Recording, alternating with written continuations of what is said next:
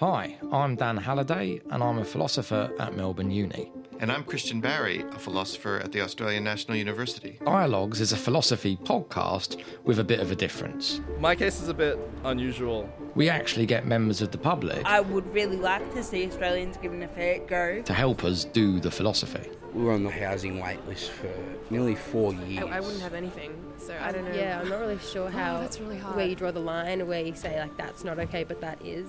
This podcast is about immigration, which is a big topic in Australia and in many countries. It's also a big topic here because all of us are actually immigrants. Should we be encouraging large scale immigration? And if we don't, what kinds of reasons can we give to accept certain people into society and exclude others? Today we're joined by Luara Ferracioli. Hi, Christian. Hi, Dan. Hi, Luara. Good to have you on board today. Um, let's start by asking a few people about where their families come from and what they think about Australia's current migration laws. Hi, I'm Tessa, and I'm 18 years old. My parents came from Hong Kong and Malaysia, so I'm the first generation in Australia. I, yeah, first generation. How can you judge someone um, by whether they're safe to come into the borders or if they're actually going to be like a terrorist and like um, be dangerous to society in Australia. It's terrible to hear about like these families having to go to all these like refugee camps, living under such terrible like lifestyles, just waiting, maybe not even being given the chance to come and live in Australia. Hi, I'm Sophia. I'm 17 years old. You know, generations back, my family were migrants. They were, you know, white migrants. We, I think, originated from England or Scotland or one of those countries that came to Australia. And apart from the Indigenous Australians, everyone in Australia is a migrant. So therefore, none of us are in a position to say, well, these certain migrants can't come and settle in Australia because, um, you know, that's sort of saying that we're better than them in some way, which we're not. And I think that that has influenced my opinion on how many migrants we should take in. I think that we do have a responsibility to um, let immigrants come into our country because we've seen that, um, you know, in the last couple of decades, we've seen that migrants have been so beneficial to our culture. So, one of the things that Sophia said that was kind of interesting was the idea that certain countries like Australia are historically countries of immigration, um, that many people are either first or just second generation citizens of Australia. Does the fact that a country is a country of immigration place special requirements on it? And does the idea that we should restrict migration, does it express a kind of chauvinistic attitudes toward those who would like to join the community who are not yet members? I don't think so because I think when uh, immigrants arrive in a society and and they become citizens, they become members of that political community, of that state, and then it's fair enough that they want to have a say over what kind of political future to bring about. And immigration has all sorts of effects on public housing, services, uh, education. So it's important that people make decisions in their in the area of immigration, even though they might have been migrants themselves or second, third generation. Uh, the question really is what kind of decisions they should make. And even though they have a right to make decisions in the area of immigration, they should make sure that their decisions conform with the demands of morality. So they should take seriously the interests of other people, especially refugees, in uh, joining them as new members of that state. Yeah, I, I- mean, in a way, the question is at risk of being oversimplified as being formulated as one between, you know, an absolute right to exclude everyone who wants to come in and, and you know, what philosophers call open borders, you know, anyone who wants to come in can. I mean, the more, the more plausible view for a country like Australia is probably something in between, right? There's some limited right of Australia to exclude migrants, and, and the deep, the, the, the big question is, well, what sort of criteria and how demanding can these criteria be? Yeah, so one of the things that Tessa brought up was the idea that um, you know there are real difficulties in even applying something like public safety as a criterion for deciding who to admit or not to admit. But there are broader questions as well. Should familiarity with the language be as an acceptable criteria? Should the health status of people be a criteria? And of course, in countries like Australia, have often had policies like the White Australia policy. Um, is that a legitimate expression of the citizens of the country determining the political future? How do we actually establish these limits? I think for a liberal society like Australia, things like uh, race and ethnicity is won't uh, be legitimate criteria because they depart too much from our liberal aims. There's just mm-hmm. no liberal justification for a society to exclude on the grounds of race and ethnicity. Um, but I think it's fair enough for a society to privilege some skills, to have a very generous refugee uh, or humanitarian scheme, and to also allow people to be reunited with their family mm. members. Yeah. Yeah, I want to draw attention to a, a distinction. I mean, we we we often just talk about um, people crossing the border, entering the territory, and the ethics of that, and you know what kind of right of exclusion Australia or a state might have. There's this further question, though, of well, what should migrants be? What can you ask of migrants once they're in the territory? Sometimes gets phrased in terms of assimilation or, or integration. Um, now, what what can we ask of migrants, and what can migrants ask of a society by way of accommodating them? Uh, let's. I think we should ask some people about this. Hi, I'm Tessa. I think Australia is already such a um, multicultural um, sort of society that we are definitely more accepting to multiple cultures than other places like America. I have noticed, um, especially in growing, like living in Melbourne, we there's so many different like foods I can try um, and different people I can meet. Um, and I think just if people can bring their best aspects of their culture and then like spread it through Australia, I think that would be that's amazing for our society. Hi, I'm Matthew. I'm 20 years old. I talked about this in Year 11 English language. We all were asked what we thought Australian values were or what it meant to be Australian, and the other people in the class are pretty positive but I kind of found it to be pretty negative. I thought Australian values is sometimes kind of racist, and the whole tall poppy syndrome where everyone has to be the same no matter what. I'm not a fan of that either. So I think values being changed, it could be a good thing.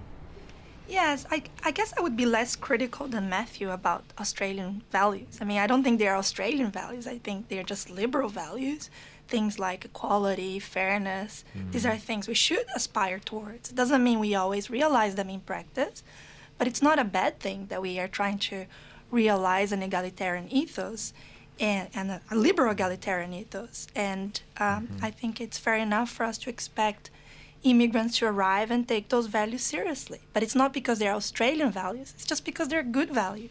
I'd, I'd say something else, though. I mean, Australia versus the USA, you know, if you show up in the USA as a migrant, you, you see the American flag, right? And, you, and I guess you're told you've got to, you know, absorb American values now and, and do things the way we do. You show up in Australia and you see the flag and it's got this British thing in the corner and you see the Queen on the money and here and there. And you're told you've got to adopt Australian values. And it's a little bit of a confusing message, I think, to people from, you know, say, say Hong Kong or Malaysia to, to be sort of faced with this if you want migrants to, to come and assimilate, um, what face you present to them, I think, is, is quite important. This idea of assimilation is kind of an interesting one, right? Because you know, when we talk concretely about what this might mean, often what happens is that people don't come in as sort of citizens. They can yeah. come in as, you know, prospective citizens. They can come in as permanent residents. Uh, and then the question is, what must they now do, given that they're here, to sort of show that they've inculcated enough of the society that they can be permanent members in full standing.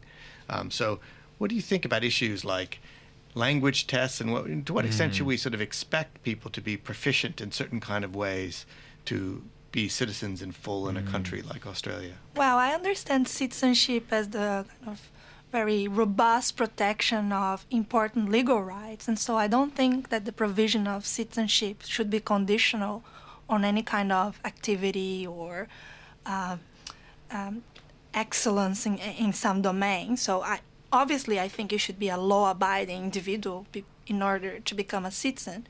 But I'm very nervous about the idea that you should, you know, have a certain level of fluency in the language or that you should know some facts about the past in order to, to become a citizen. That's interesting. I mean, what if you don't want it, right? I mean, one, one possibility, you know, one consequence of citizenship test, if you don't want the citizenship, you don't have to take the test. You can just stay as a permanent resident or a visa holder or, or, or whatnot. And people have all sorts of reasons maybe for hanging on to their other citizenship and you know that. So I think I think um, one advantage of a test is it gives people that choice you know, you, you can stay here and obey the law and, and we'll let you stay, uh, or you can sort of go all in. Yes, but you don't need the test, right? You, ju- you can just give people an option after some years of residency.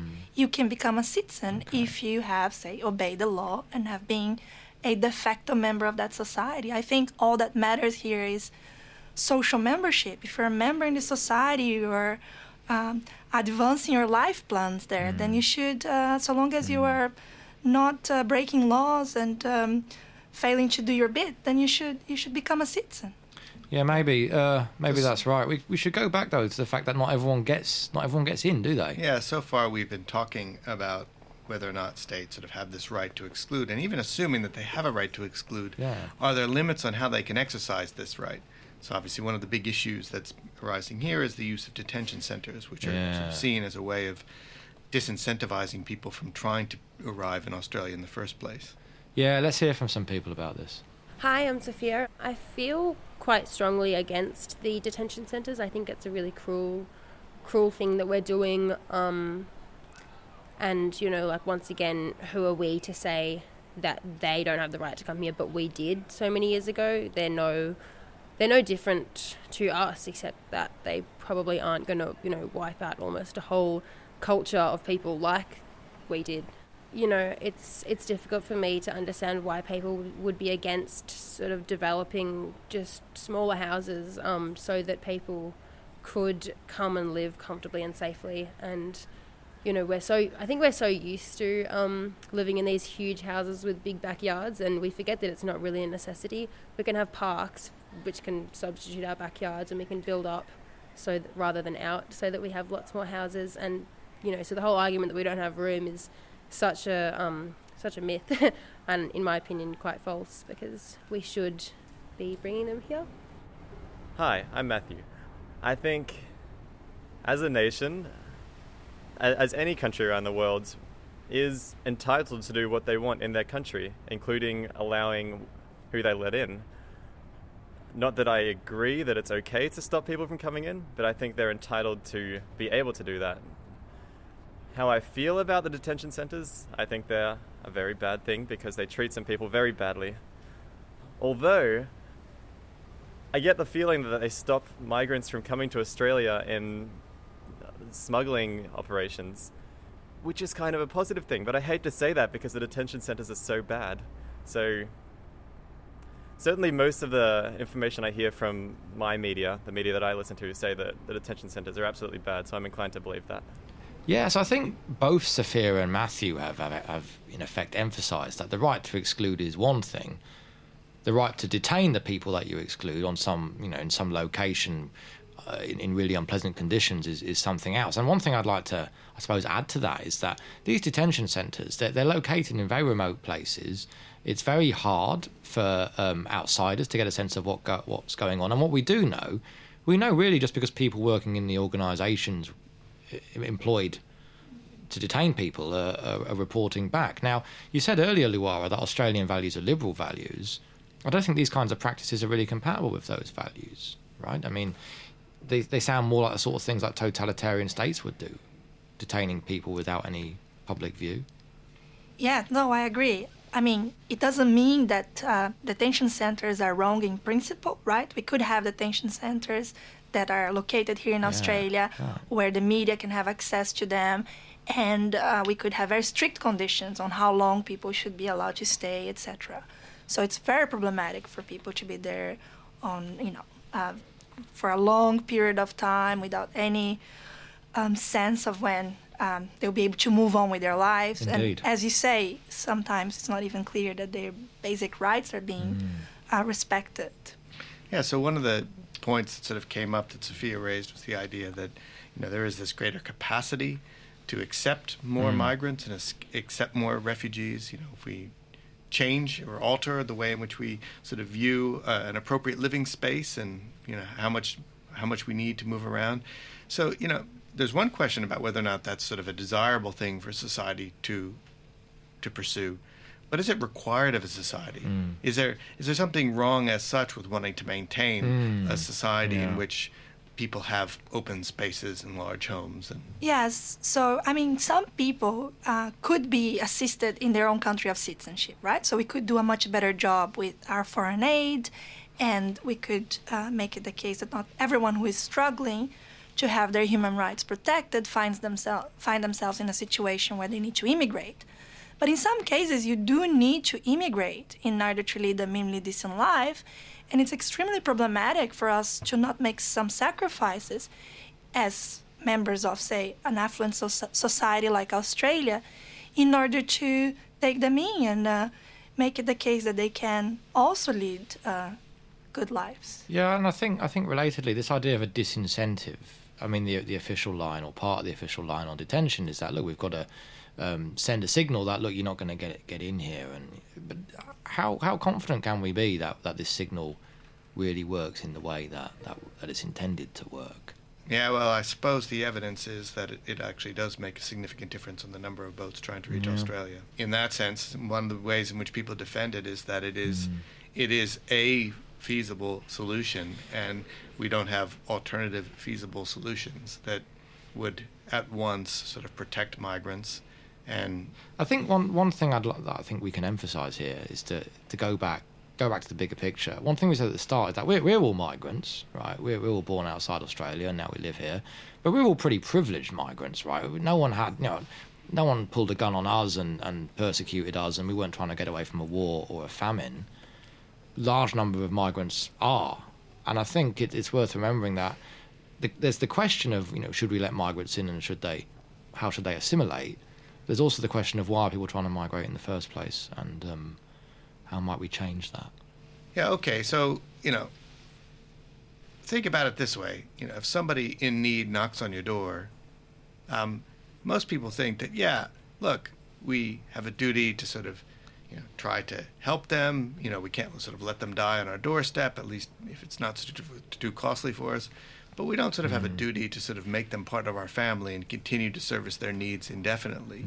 So if we do take seriously the idea that all current citizens actually have a right to determine our future, you know, why is it that they have all these obligations to sort of accept people rather than simply temporarily looking after them while some other solution can be found?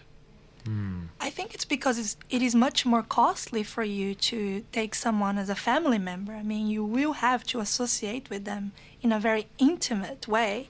Whereas when it comes to migrants, there are costs, of course, because we want to make sure that uh, refugees and migrants arrive and they they are given the minimal conditions to lead for leading good lives. So it's not like they should just be left to fend for themselves. But the costs are not so significant so long as the numbers are reasonable. Uh, we're not asking people to be friends and, you know, uh, uh, take people in their houses. We're just asking uh, citizens to bear some costs, some reasonable costs, so, so as to make it the case that some people who can't lead minimally decent lives in their own country of citizenship are now in a position to do so. Dialogues is an Ethics Matters podcast. It was produced by Snodger Media and funded by a University of Melbourne engagement grant and the School of Philosophy at the ANU.